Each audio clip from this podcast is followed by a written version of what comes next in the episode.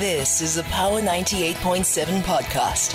Now we're talking. Subscribe to Power 98.7 podcasts in iTunes or wherever you get your podcasts. There's more on power987.co.za.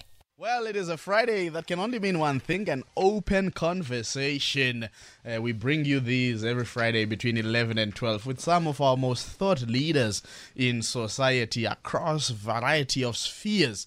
And I know that some of you really hang on tight to say, hmm, who do we have today? Who do we have on the on that hot seat? And uh, fortunately, my guest is indeed physically on the hot seat and not virtually.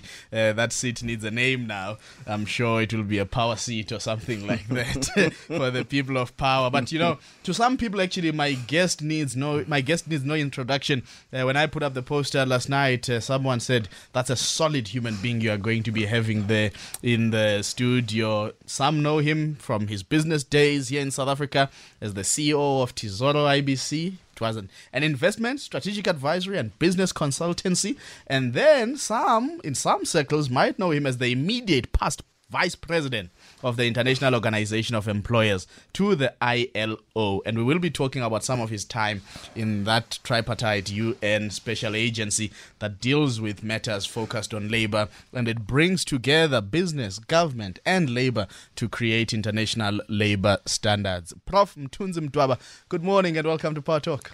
Uh, good morning, Lukhona. I think uh, you hopefully will indulge me. I can't just say good morning. Yeah without also saying uh, buenos dias because they are colleagues of mine who set their alarm clocks for 4 a.m. this morning in Latin America. Mm. I also have to say bonjour for all my French colleagues in the African continent as well as in Europe.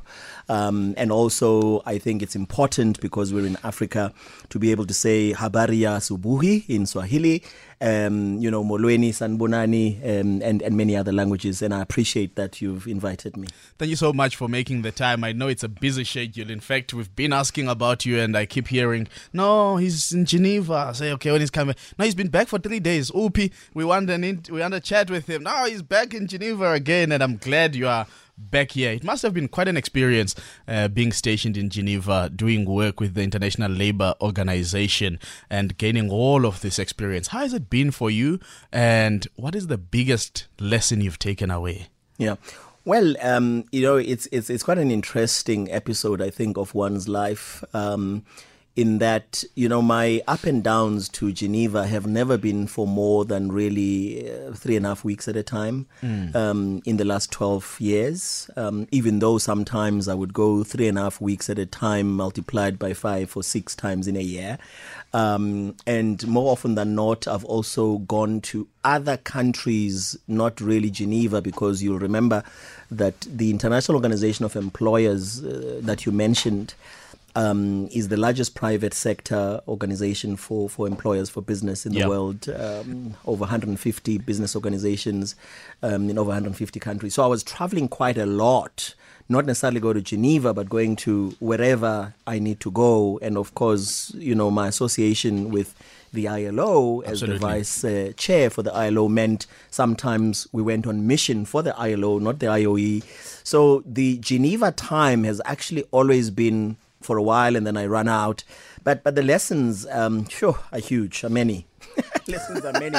So we would have to be very focused. Focus, focused on, which on the ones prime are you looking ones? for? Yeah. What, what is the highlight? What are the les- lessons exactly that you want me to start? Maybe you guide me. Yeah? You, you, you know, the, the, the, lessons that perhaps, and, and we're going to get to this because, in fact, the big reveal in part today is that you have been endorsed by SADC and the African Union as the candidate to become the next Director General uh, for the ILO. There has never been an African or Asian um, Director General at mm. the ILO. Mm. And I suppose when we're thinking about lessons, we probably have that at the back of mm. our mind as well mm. to say, the lessons you would have gotten are quite, you know, from a geopolitics point of view, how business is done, how different continents mm. have different approaches, mm. and possibly to say maybe the first highlight around this idea of a tripartite agency where mm. you are able to pull government, business, and labor together, which is not the easiest to no. do.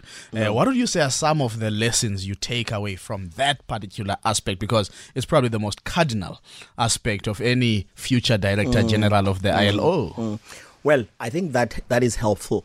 So, so you know, I think the the first thing one needs to do before I talk about lessons that one collects all over the world, uh, I need to first be very grateful for being very grounded in my teachings from my parents, you know, from my family. Yeah. Um, you know how African families are. I was brought up by many mothers. You know, I had aunts who were my mothers. I had a mother, then I had my mother, and then I had my grandmother, and and and and same with with fathers as well. And why I mention that is because you grow up being very cognizant of the fact that you do need to be respectful at all times. You do need to listen to people who are your elders at all times. Um, but at the same time, I had the kind of mothers and aunts who were quite clear that your listening and being respectful to elder people does not mean you must necessarily always agree with them. When you don't agree, as my aunt would say, when my grandfather wants to do something and then I'm told um, my grandfather would say over his dead body, then my aunt would say, Well, Yeah. we may have to arrange this. you know. and, and I mean, it used to scare the hell out of me. So you're not running away from this threat over my dead no, body. no, no, no, no. My aunt would say, well, you know what? We'll sort that If you're out. going to be the head, if that's what it means, let's do it. You know. So, so I think it comes from that background. So, so when you grow up and you go to the ILO, as I did, as and I've been spending a lot of time there, you know, even the symbolism that I use in my campaign document, you will see when you see my campaign document, if you haven't seen it, is a three-legged pot. Right, the three-legged pot it, yeah. that we use emakaya, Mm. you know, back at home. And it was an interesting thing when I introduced it into the ILO the first time, because I actually introduced it in the middle of the, the ILO Okay. with all the countries of the world. And I said to them, you know, as your spokesperson, uh, speaking for issues of finance, program, and budget, I have to stress that you cannot, in a tripartite organization that is based on social dialogue, do things in such a way that you don't have an equitable distribution that is fair amongst the three. You've got three parties here government, trade unions, and employers. So if any of the three legs is not standing firmly, we have a situation where the pot is limping. And you're going to need a stone to. to, to prop it up. Prop it up. Right? And that's if you're lucky to prop it up. Yeah. Mm. Because sometimes you might not succeed in propping it up. In which case, then you're going to have an ancestral breach, as Yeah. I would explain. I would say, normally we use this pot for big occasions, Yes. like when we cook for our ancestors. And of course, when you're in Europe, you have to explain well, What what, are these- what is what, this? what Yeah, do you yeah. what are you talking about now? so I said, you know, about pants are very important where I Mm. come from. So when we have an event and we slaughter and we do things, these are big things, the And the rural villages where I come from. So you can't afford to spill the food inside that pot. Yeah. That will be sacrilege because it means as much as you must feed the ancestors, that would be too much food to feed them and not feed and not the, the, community. The, community that's gathered Right? for this particular So, event. so this is a long journey, uh, Lukhona, that comes from that. So now, when you talk about lessons from the ILO, it was an easier fit for me. It's always been an easier fit for me because I think when you come from Africa, I find, and even when you come from Latin America, I've learned, and parts of Asia, um, there is a very big element of how you do things as a community, how you must consult, how social dialogue is at the heart of everything you do. Nobody imposes his or her will on you. Yeah. Um, everything is a negotiation, everything is a discussion. Yes, ultimately, there must be a decision. We have to be decisive. but you can't start at the tail But you end. can't start at the tail. You can't start by saying, "Look, Ona, uh, today You are we, are, we are deployed." going to Bloemfontein."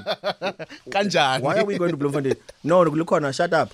You are a youngster. We're going to Bloemfontein. No, no, no, no, no. This is going to be disastrous in Yeah. the way it works. So you might have decided that Bloemfontein is the right place to go, but you need to go and negotiate Exactly. this Bloemfontein. So, so, so those are the lessons for me that I've found that irrespective as to what language you speak, irrespective as to which region you come from, irrespective of what station of life you're in, and this is one of the things I developed as well when I was in the music industry, because I've also ran the music industry in my life um, many, many years ago. And I used to say to colleagues when we had appointments to go and meet the president, as the time uh, we had to meet uh, President Mbeki, then abso- subsequently we had to meet President Zuma, and the guys would say, "Yeah, you know, you know, because we're meeting the president today, you should be wearing your tie." And I said, "Well, I never wear a tie. I'm not going to start today and lie and put on a tie." Yeah. Just because I'm going to see President Mbeki, uh, because I'm lying. Yeah. Okay. Why am I portraying Mthunzi that is That- not that the is right non-ex- Mthunzi? it's non-existent. No, I'm not going to do that. Let's deal with the Have truth. you ever owned one? the truth is, Mthunzi does not wear a tie. Does Let's he even own a tie? He doesn't even own a tie. So let's find a way of breaking this nicely to the president if we need to. I don't Yeah. think we need to, but I'm going to be decent. I'm going to be dressed properly. I'm going to address the president as he should. And for me, whether you're with the president or with the janitor Yeah. or anybody, we all have a role to fulfill in life. So the same respect must be afforded at all times. And, and and I mentioned respect a few times you'll hear because when you're dealing with social dialogue and you're dealing with tripartism, you can never be able to do it properly without the requisite amount of respect, the requisite amount of uh, of tolerance and patience and a lot of trust. A lot of A that lot trust of is trust. needed. And it's at the heartbeat of society this Absolutely. trust in fact i often think we i mean colleagues in the media space have done a lot on care and how much we need to care for society care for each other but this trust element can actually make or break institutions Absolutely. And, and, and we have a lot of uh, trust deficit in the world today. And, and, and, and justifiably so, because we have complete reckless disregard as to how other people feel. We have complete reckless disregard as to the expression of difference. Mm. If people express a difference and people in their diversity, which in our rhetoric we always say diversity is strength, Yes. our actions in reality though are very different. We never do that. We do not like diversity. We do not like change. People feel threatened by difference rather than embracing difference. People feel threatened by youth rather than embracing youth. People feel threatened by women rather than embracing women. Yeah. People feel threatened by climatic change issues without understanding that, you know, actually, it's not a very complicated thing. You know, some of us who've been cyclists for over 19 years, if I get on a bicycle, I'm already very kind to the footprint. Absolutely. Right? As opposed to getting As into a car. into a car. Right? And and in, in some cities around the world, it's much more friendlier. Actually, we have bicycle accidents in Precisely. Cambridge than Precisely. car So- so- accidents. So, I hope that helps in terms of lessons, Abso- just by way of background. And then, you know, I mean, ca- before before we started, in fact, uh, you were telling me an interesting story that uh, you were just watching different people pivoting to new ways of doing work uh, because of COVID, Yeah. and you were saying, well, you've been doing this at least for eight years. Yeah. Uh, you know, the virtual workspace and thinking differently about what the mortar, uh, brick and mortar office should be utilized for. But when you look at the pandemic itself, COVID 19, and how it has affected, you know, this tripartite alliance between business, labor, and government, uh, what do you think the fabric of relations going forward is going to look at, at like, especially as we recover and there are these competing demands? What will be at the center of trying to navigate those competing demands? You know, you know, Lukhona, the one thing that we must always be conscious of and never forget, there is nothing to replace human interaction. There's no such a thing. Mm. You, you, you- you could have the best technology in the world. Ultimately, what makes the world go round? Okay, there's some people say money makes the world Yeah. go round. You know, I think I think money. you need a fair I- bit of that. I think money is a subset. Yeah. but the main issue here is human interaction. It's human warmth. Okay. Now we have lots of that in Africa. I don't know if it's because of the warm weather. Of course, it's not warm Yeah. at the moment, uh, but we have a lot of human warmth. And so, for me, irrespective as to the pandemic, we're always going to need people at the center of everything we do, no matter what it is we do. Okay. But we have to adapt as people. If we don't adapt, we die. Yes, it's as simple as all that. Life is based on the fact that you must always be vigilant, very diligent, and adapt. And adapt before it's too late. Mm. And this is what we are faced with as a human race is that we need to adapt. You know, for many, many, you know, you, you mentioned the fact that, you know, when I sold my businesses because I was involved in business, in technology, in Yes. advertising, you know, the, the, the, the, the, the, real business people know me for is Talk IT because I, I ran this training solutions provider company in, in technology. We built it in 27 countries. But already it's quite interesting that back in the day, when people are now very um, besotted with with with uh, equipment and technology, Yeah. you know, I used to play a trick on my PA. This Okay. is in 2009. Huh? Wow. 2009. I'd play a trick on her because we used because we were a Cisco company, we're a Cisco partnered company. I had a Cisco phone Okay. that I built on my laptop. Okay, so my colleagues put the Cisco phone on, On my your laptop, laptop. right? So I had a virtual phone. So what I would do is I would dial my PA from my house. Okay. Okay. My house was about six kilometers as the crow flies, right? And my PA would say, Hey, boss, I didn't realize you're in the office. I said, No, I'm No, no, not. no, I'm not.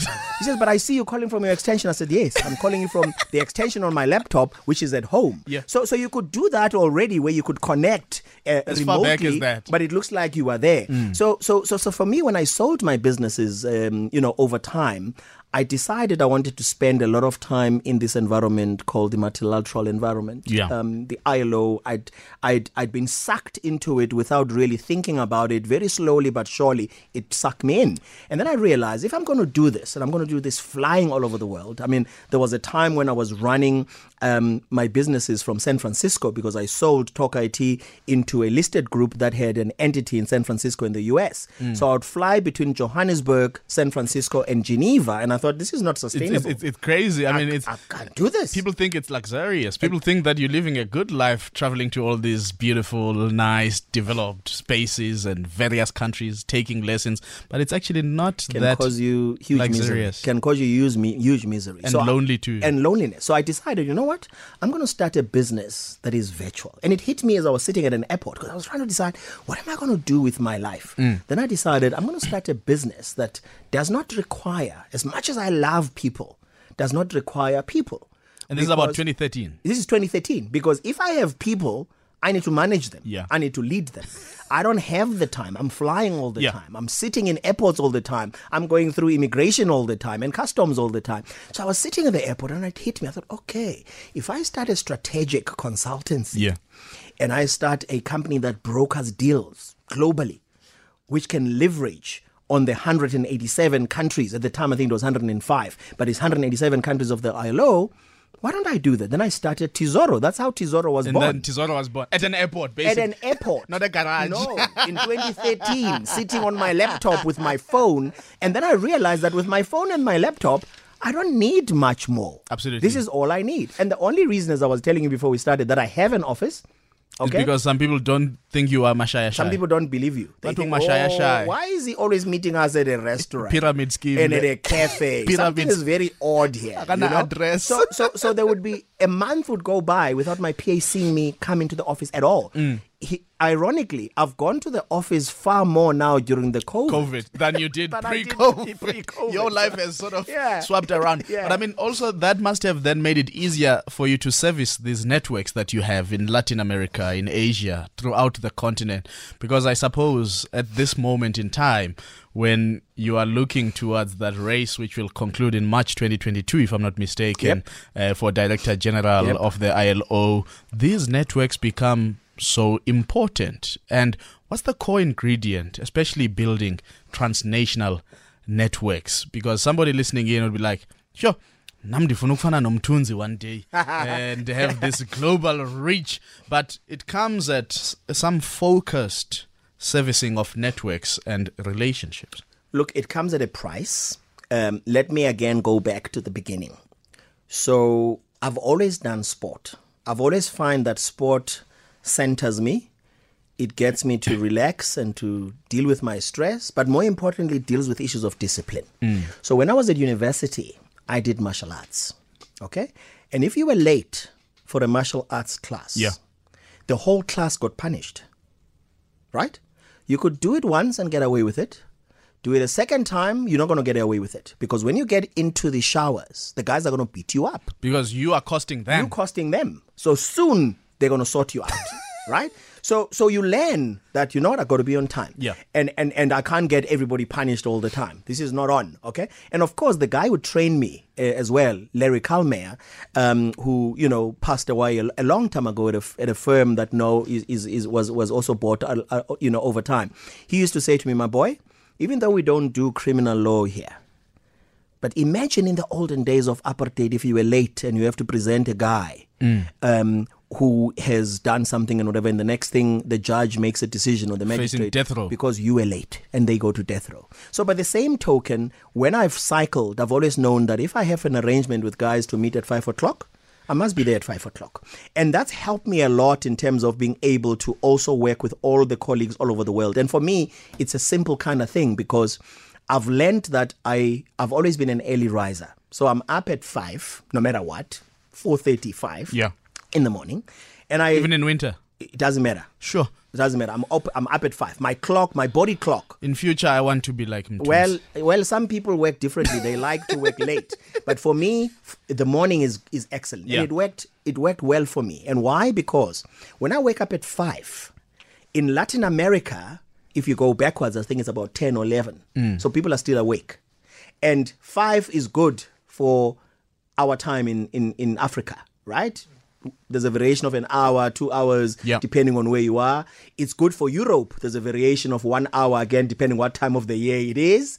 And and when you are also at five for Asia, you push it down. It's about one or two a.m. The same happens with North America, Yeah. going backwards. So that's a sweet spot. So I will wake at five. I'll check my emails. I will respond. I'll check my Twitter feed. I will respond. I'll check my LinkedIn page. I will respond. I'll check my Instagram. And somewhere around about eight, nine, I've cleaned up what I need to All do. of that. Everything. Y- now you can focus on you. Then I go to the gym. Oh, Yes, That's that- focusing on you. Then I, exactly. that's me. Then Yeah. I go to the gym, or I I do, I go swim, I go cycle, I go run, I go do whatever I need to do. And so it's easy to actually manage this kind of life. But the other thing, though, is that you've always got to be conscious. Respect, again, becomes important. Yeah. You have to respect the fact that some people somewhere in the world are sleeping. Some people somewhere in the world need to relax now. Okay? So you need to be conscious of these differences all the time. But the one thing that for me has been a huge blessing as well is my love for languages. I've got an affinity for languages. Because I've got an affinity for languages, here in South Africa, I speak about eight of the 11. Wow. Right? And across the world? across the world, I speak French that is not excellent French, but I understand, especially if they speak lentement. Lentement meaning slowly. Okay, in Spanish, it's it's it's it's lentamente. Okay, so Spanish, I've been teaching myself Spanish for the last year and a half on an app called Duolingo.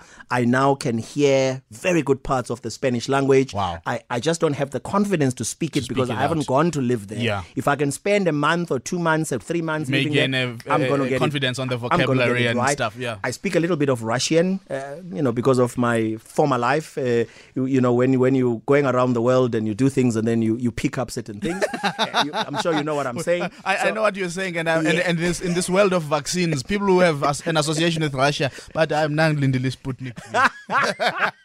so I speak a bit of Russian. I speak and understand a bit of Dutch because of our ancestry Yeah. of Africans Yeah. uh, in this country. The Dutch always say Africans is a, is the is Dutch that never grew up. Yes. So I speak a little bit of That that. infant. and, and and if you understand Spanish and French, it's not very difficult sometimes to pick up what an Italian is saying and what a Portuguese person, person is saying, saying. if you listen hard enough. Absolutely. So that's also helped a lot because even if you don't speak too much, one thing I learned with people here in South Africa is that you speak a little bit of the language, even if it's broken. or if you just greet, you Dumelang, just greet. and they know that you are not eh, a Mutswana you see, or Basotho person. You are not Just- a guy who's stuck and rigid. With, ah, I'm going to speak my Zulu. Yeah, you know, i- eh, and- i- that- that's it, you know? Absolutely. So- well, Tunzi, when you see that chap in that booth, you know that it is time for us to take a break on our conversation. That's it, to, to, well, he's gonna give us the news headlines. That's Thomas White. I'm in conversation with Prof. Mthunzi Mdwaba, our candidate, in fact, for the International Labour Organization to become the next director general of that institution. 0861 987 000 is the dial if you want to ask him a question or share a comment. I'm already seeing some of your tweets at Lukhona Mnguni, hashtag Power Talk. Power Talk with Lukhona Mnguni. Call Lukhona on 0861 987 000. Indeed, you must dial in there, people of power, to be part of our open conversation with Prof. Mthunzi Mdwaba, uh, who is, as I have given you now, the big reveal if you didn't know. He is the SADEX and AU endorsed uh, candidate to become the next International Labour Organization Director uh, General. Somebody on Twitter already saying they have deja vu about this conversation. Weird feeling listening to your guest, yet it's a live first time chat, almost word for word. Suppose you were probably dreaming it there somewhere, Steamer, uh, when you were having, you know, Ditoro Zahao. Uh, 0861 987 000 is the dial to come to. Let's come to one concept that is important, um, Tunzi, on for the ILO, but I think for all of us as humanity.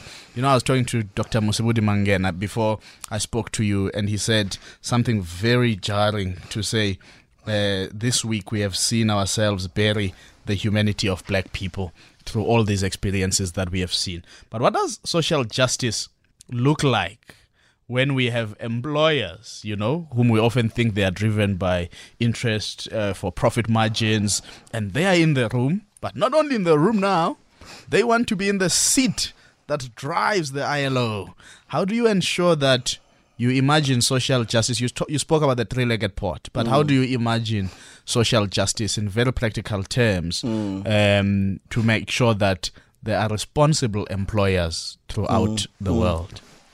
Well, you know, Luca, when I uh, You're about to make that mistake. I was warning you. I was see, warning you. You see, this Lucano, Lucano thing. Lucona. Lucona, Lucona. What is is a complicated thing. Lucona, Lucona. I'll get it right now. So, so, so this in itself might require that you and I have another hour. Yeah. Yeah, just on social justice because Yeah. social justice is a very um, clear concept, but can also be very nebulous depending on which side of the fence you sit. Absolutely. Now, let's be very clear. You know that in Xhosa there's a saying ukuthi isizwe sifa ngomuntu omnye. Mm. You know that the world will uh, be judged by the deeds and acts of one person, Yeah. two people, you know, like we have now with our protests here in South Africa. You know, and that's the same thing with social justice. There are employers who are bad employers. I mean, let's start there. There are business people who exploit people. Yeah. Okay? I've seen, know, and I've worked with many of them in the past. But equally, we must also understand understand that there are bad trade unionists.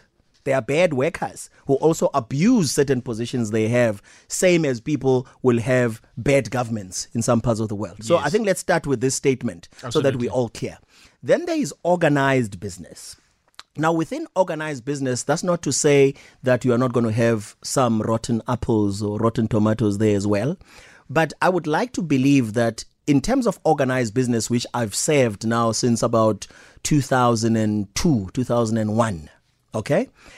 I would like to think that we endeavor to ensure that every member of business is a member who does good things with a responsible business person. Okay?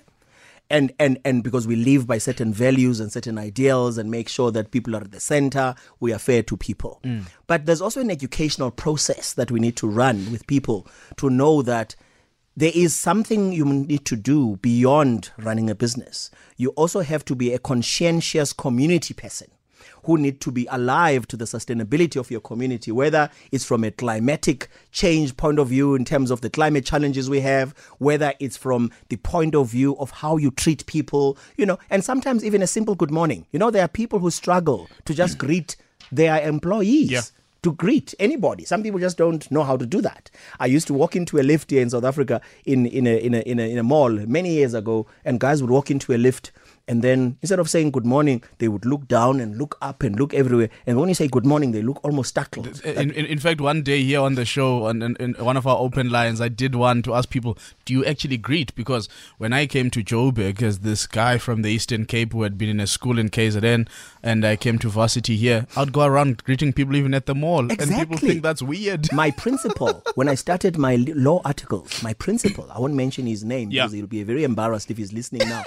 I said to him, You know, you take us to strategic workshops to see how we can make things different and work on different things, but you don't greet. I hmm. said, You know, when I greet you in the morning, you're always in a rush. You say good morning, and by the time you finish morning, You're out. You're already gone. You have not even looked me in the I face it to see in- my facial yeah. expression. He says, "Yeah, twins, but you know, you guys take long to greet." I said, "You guys, is you guys black? what, what, what does what does Yeah. you guys represent in this conversation?"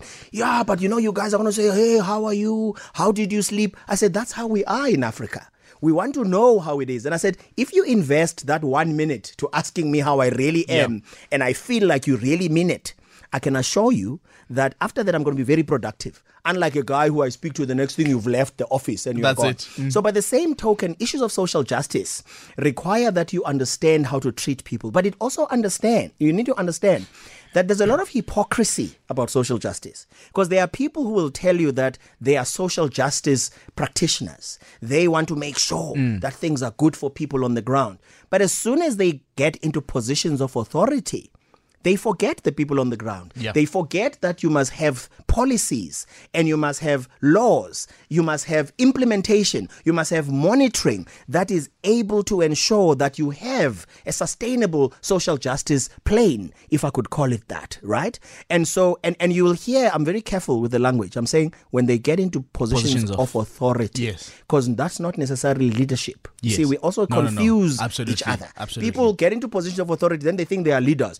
and then we also mess it up by going, "My leader, my leader, my leader, my Everybody leader." is leadership these days. We are leadership, leadership, leadership. leadership. I'm sorry, I'm not going to be led by people who don't understand that to lead you must follow. Yeah. To lead you must have people you follow who tell you what to do, and you must have a mandate that you follow to the script and not do what you like. Okay. Now I can give you a very educated, uh, politically correct response to this social justice, which is, for example, my colleagues. Some of my colleagues Yeah. would say, yes, you know, in 2019 we came up with the centenary, Centenary Declaration and a human in the, centered- in the centenary declaration, in the first page, in the beginning, the preamble says, recalling and reaffirming the Philadelphia Declaration of 1944, the Hmm. aims and principles and purpose and mandate, and you know, underlying the the importance of the Declaration on Fundamental Principles and Rights at Work, 1998, Declaration on Social Justice for a Fair Globalization, 2008, and then it says, and moved by the imperative of social justice. You know, that's a politically correct response. Anybody can do that. Anybody and, can it, go and, and it doesn't tell you the granular No. detail as to what is the What do you mean? what is the what is the ingredient Yeah, what of do you this mean? social justice What do you rather mean than just that? recalling Precisely. all of these things and in fact in that uh, centenary declaration you it, it also spoke about a roadmap for a, a human-centered future and I like how you started off and say you can think of all the artificial intelligence in the world of all the robotics in the world but at the same time you are still going to need human contact in fact a hotel in Japan attempted to have uh, human uh, uh, robotic staff Yeah. which would do your room service Yeah. and so on and Yeah. patrons were quickly saying no no no no, no thank you thank No. you this is scary i don't want to see any robot cleaning my room or bringing me my food or my drink we need human beings. And they had to take cognizance of that. So in this world of you know transitioning to uh, the future of work as as and and, and our president there ramaphosa uh, playing a, an important role as co-chair of that uh, panel that produced that report. Um, how does it look like? I mean you spoke about latin america asia africa. I'm sure the future of work uh, is different for all of us No. around the world, particularly if you look at, in, for instance, here in Africa, where 60 to 70 percent of the people still don't have electricity. Yeah. Yeah, you know, you know. I must tell you. Uh, I mean, you you mentioned uh, the president, um His Excellency President Ramaphosa. So what you may not know is that uh, a group of us, Yeah. in fact, no more than three or four, Um, including an ambassador who's now based here in South Africa, but I think she's forgotten that because somewhere along the line she got upset because I told her the truth and she got upset. So Let's leave that we won't go moment, there. yeah. but but and, and I think my team is panicking right now. listening What- that Oh is about to go there. No, go there. don't- don't. But the point I wanted to make is the following: is that you know we very consciously and very deliberately m- made a plan for the president to co-chair that global commission on the future of work. Mm. Why? As patriots, as South African patriots who saw an opportunity, who saw that we can manage to co-chair this because he was co-chairing with the Swedish Yes, Prime Minister yes. uh, Stefan, the Honourable Stefan Löfven, and and and and and that's how I spent a lot of time with uh, President Ramaphosa. You know, sort of within a meter away from me. At close range. At he close likes that phrase. every every meeting we had. But now let's move forward to Yeah. the future of work. So the future of work, as you can realize, I've always told people. It's a we have a lot of uh, flawed scenarios or flawed assumptions when we talk about the future of work. yeah. One of them is we talk about it as a futuristic thing. okay? So now this was 2017. Yes. We're already talking about future of work. And future of work had already started. And now we're in 2021. No, in 2021, We're still still talking about, about how to implement How do we the implement recommendations of the four years future of later, work. right? Mm. So I keep saying to people, don't talk about the future of work like you're talking about a house that has windows and doors. You're going to step in and step out. It doesn't work like that. The future of work got to us a long time ago. Yeah. The COVID pandemic, in its devastation, in its ugliness, has demonstrated, though, that we can use technology to great effect for human contact replacement Yeah. for a while. Okay? So that life can go on. There were people who never wanted to hear, for example, about saying you can have your workers at home uh, working as many hours as they need to work from home. And if you want to have a meeting with them at the time, Skype was the most popular. Precisely. thing. Let's Skype together Yeah, and talk and, see and, each and, other. and all we have to do is give people targets. You know, everything in terms of productivity is about inputs and, and outputs. Mm. That's what it is. There's nothing stopping people from being efficient, having efficacy, um, just because they're working from home. Guess what happened? The pandemic happened, and now people realize that, my God, this is not only possible but desirable Yeah. and necessary, right? It must happen. Secondly, the young people have always been telling us they don't like this eight hour, 10 hour thing, you know, that we are forced to work for eight hours mm. every day. You know, the eight hour day came from the ILO, I think, as far back as 1919 Absolutely. right? There may nothing there may be nothing wrong with the eight hour day. But why can't you also say, depending on the circumstances, people can work for six hours? Because they've finished their work. They've been productive enough in six hours to do their work. Why must it be eight? Why must it be five days? Why can't it be four days? All right. There was a prime minister, I think, of Finland who raised this and people got upset. Absolutely. said, Why is it gospel that it must be five days, eight hours? Maybe it doesn't need to be. And some people are also uncomfortable about retirement ages, and yet Precisely. France, and yet France adjusts them according Yeah. to need from time to time, even within a ten-year period. Need. The word is need. Let it be need. Mm. Why do you want to have rigidity when you can have flexibility placed on need as long as it's properly compensated and Yeah. it's commensurate to what people do? Why can't you go and do yoga in the middle of the day? Why can't you do that? When you know you can come back, and and now as as as opposed to to doing it, what you are actually having now is an hmm. inadvertent abuse of it. You have an inadvertent abuse of it where now people don't understand that you must stop. You can't make people work all the time and call them at 10 p.m. at night and 11 p.m. at night. So we now need to watch over that. Absolutely, because some people have been crying of abuse It's now abuse in now. the virtual space. It's- it's that abuse people now. think I'm available because the home is the home, is the office, is when do you have time for space. family? When do you have time I? for your kids? When do you have time to stretch yourself? When do you have time to have exercise? Because now the boss thinks he can call you anytime he likes. This is absolute nonsense. Tunzi, don't get me in trouble. Zakele and Chlo are on the line waiting to have a say. Zakele, Centurion, sivukile namhlanje kunjani kuwe? Hey, baba Mnguni, baba Mthunzi, baba Dwaba ninjani? Sikhona I- i'm not sure ufanele kuphendula ubaba umnguni or um- umthunzi osonke Same time. Same time. you know, it, it, it's always fascinating, appetizing to listen to great, eloquent intellect and academics in discussion. You guys are just flowing there. I'm so, so Thank you. attached and intact. I'm loving it. Thank you Uh, thank you mfowethu thank you so much My point as a labor specialist in South Africa, I always have this point, Baba Mtuza. I'm not sure if people are able to help now or in the near future as you are saying in that position. But I, I- still find it uh, not fair, especially to employees coming to pres- representation at the workplace, because our labor in labor uh, relations in South Africa allows an employee to rep- be represented by an employee or any member of an organization, or it might be a trade union of some sort. And the employer, of course, he will be presented by an employer depending on his position on the company. And most of the time, we always know that employers have got ER, IR, people with labor qualifications, well vested in these labor issues. Is it not fair or unfair to the employee then to be not given an outside presentation automatically, as it is now, where one has to apply through the CMA and other institutional bodies? Mm. I'm not sure if maybe we can look into that because somewhere, somehow, I still feel like it's not fairly coming to the employee side. okay, Zakele, thank you as always. Thank you, Buti. Chlo, good morning. Kona and Professor Mthunzi, uh, how are you, people? good morning my dear brother i'm solid how are you I'm very much fantastic. You, you know what I can say uh, about uh, you, Prof, uh, is that I, I'm a unionist. I met you at the Emperor's Palace. We even took photos. I don't used to take photos for everyone, uh, but when I met you there, uh, I felt like I'm not even talking to the employer, if you can still remember.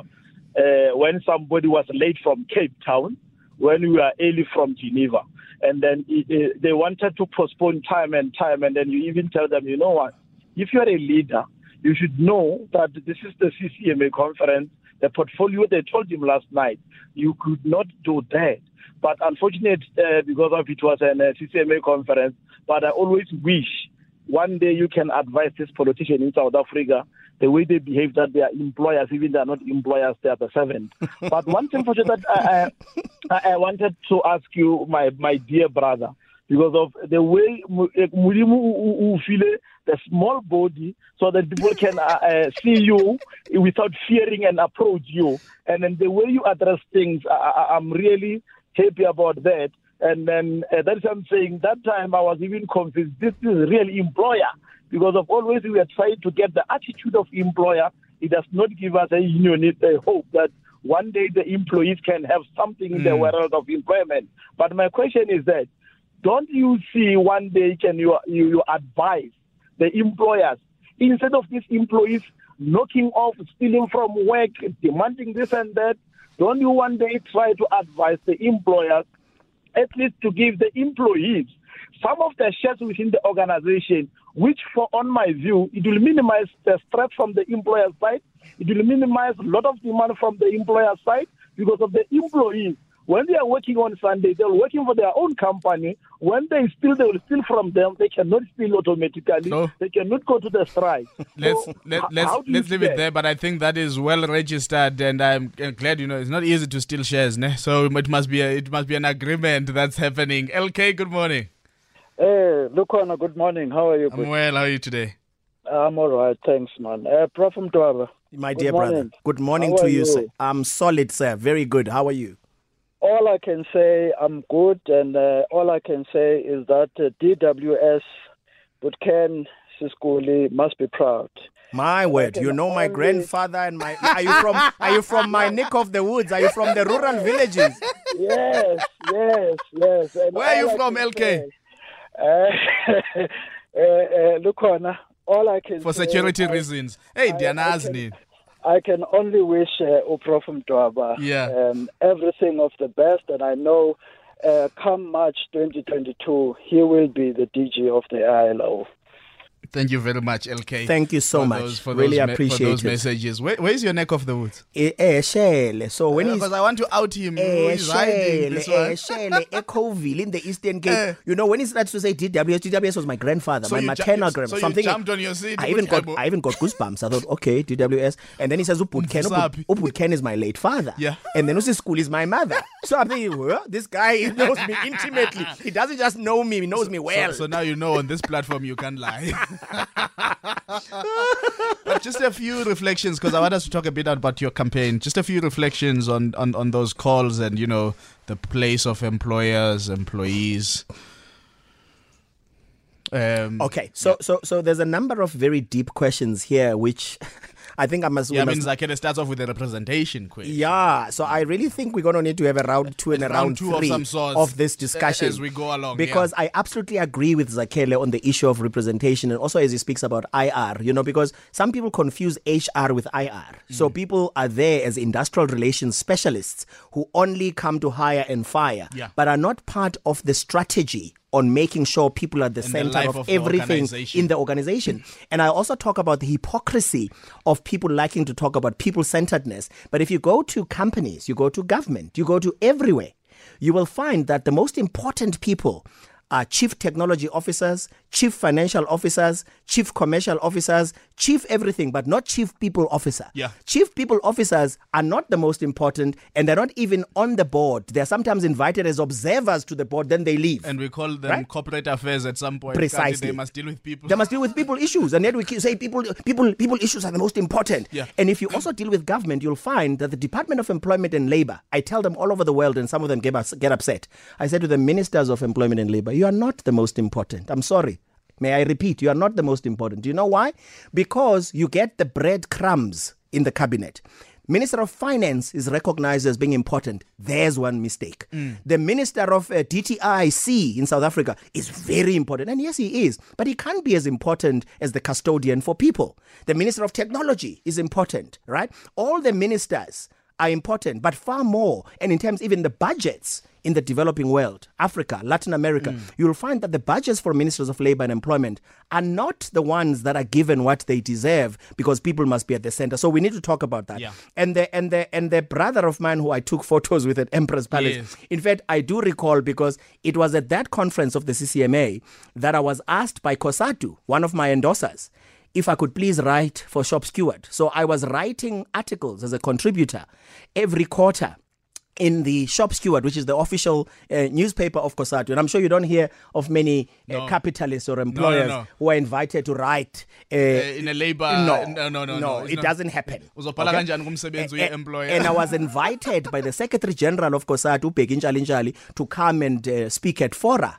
uh, where I work on and workshops and whatever you. So again, I'm really appreciative that he, he he recognizes that. But I think at the heart of the questions we have is how do we reconstruct and re-engineer a better environment in the world of work? Absolutely. With the opportunities we have brought by the devastation again i keep saying of the of the of covid. Mm. How do we recalibrate? How do we recognize that the covid has revealed and exposed a lot of pre-existing flaws that have been there that we've never taken care of and hence the failure that we have our people being as desperate as they are to do things? Because the reality of life right now mm. is that people are desperate. Because poverty is getting worse. Hunger is getting worse unemployment is is is is getting more and more as we continue with what we do. And there is no way you can deal for example with the sustainable development goals of 2030 which we're tracking badly before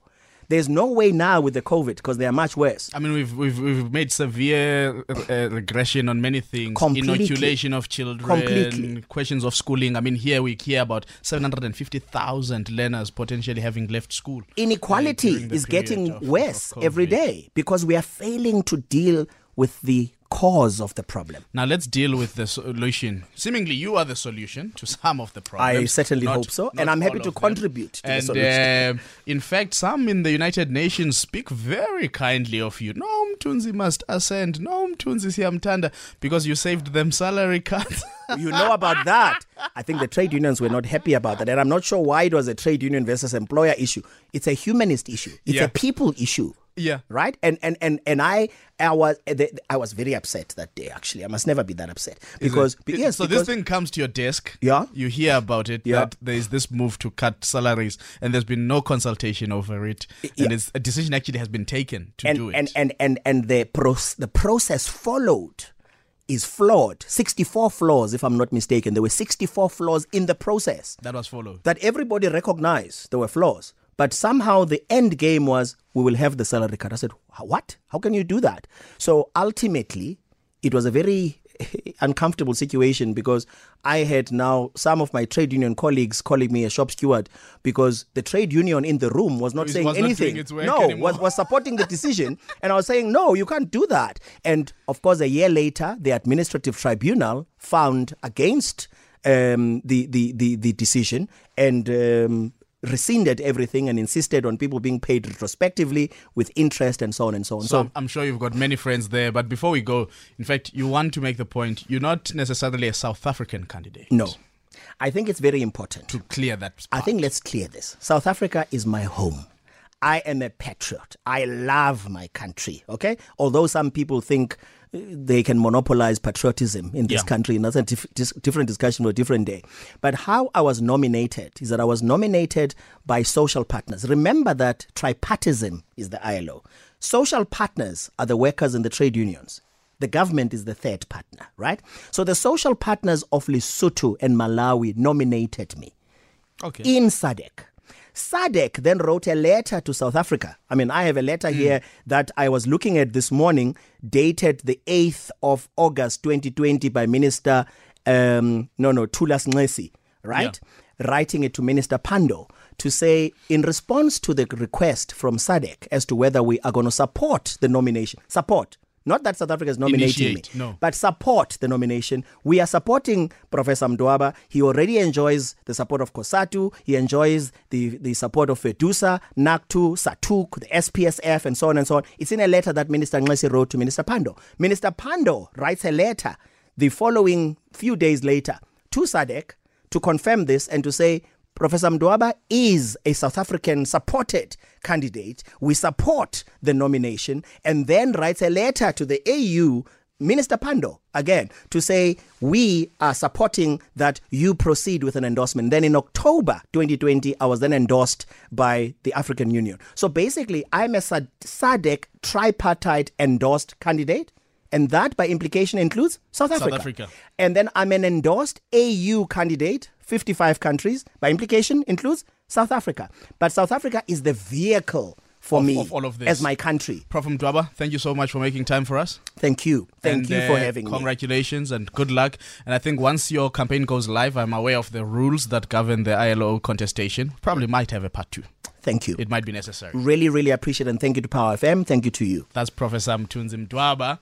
You've been listening to a Power 98.7 podcast. For more podcasts, visit power987.co.za or subscribe wherever you get your podcasts.